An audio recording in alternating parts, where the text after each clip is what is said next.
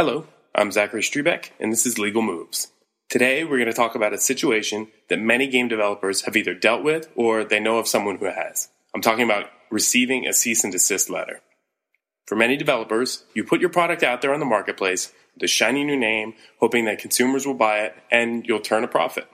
However, one thing you're usually not expecting is to receive a letter from a law firm. In most cases, these letters accuse you of infringing on someone else's trademarks. They tell you that you must comply with the demands of the letter or else further legal action is going to be taken. These things can be pretty scary. I know, I've both written them and received them. So, what do you do if you receive one of these letters? First, I wouldn't go it alone. Get a lawyer to help you. The internet and other game developers are full of misinformation about intellectual property law in particular. It's actually a little disturbing how wrong some people are. So rather than relying on that potentially incorrect information, have a lawyer read the letter and investigate the two trademarks.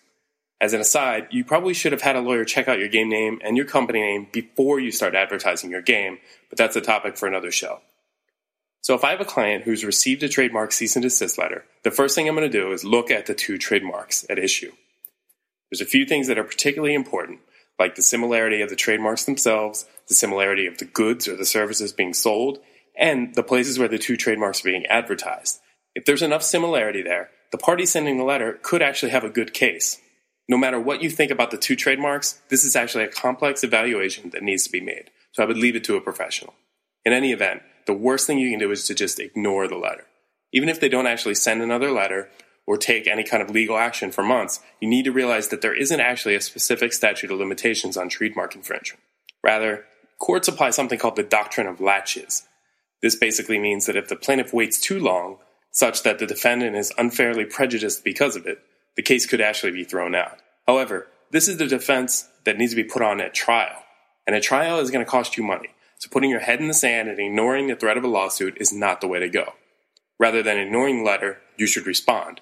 If there truly is no infringement going on, then you want to let the other side know that. Often these letters are sent as a cheap way to stop a potential competitor.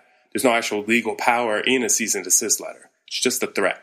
So if someone is claiming rights that they don't actually have, they're often just fishing for an easy way out.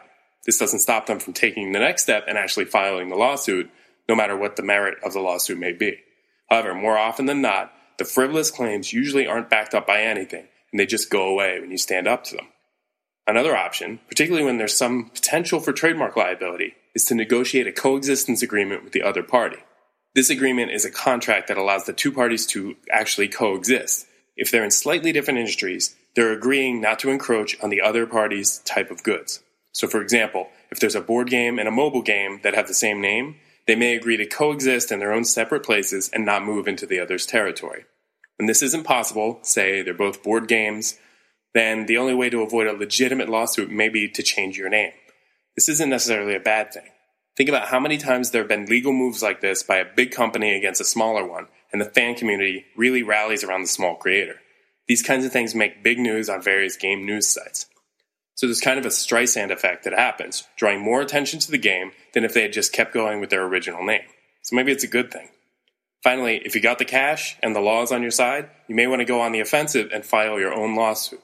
Basically, you're getting a court to make a decision on the issue, but on your terms. This is called a declaratory judgment, since you're not going for any damages, and this can be a powerful tool for those who can afford it. Above all, I hope that you're smart about these things when one of these scary letters arrives in the mail. Don't just let it sit there. Be proactive and take care of the situation.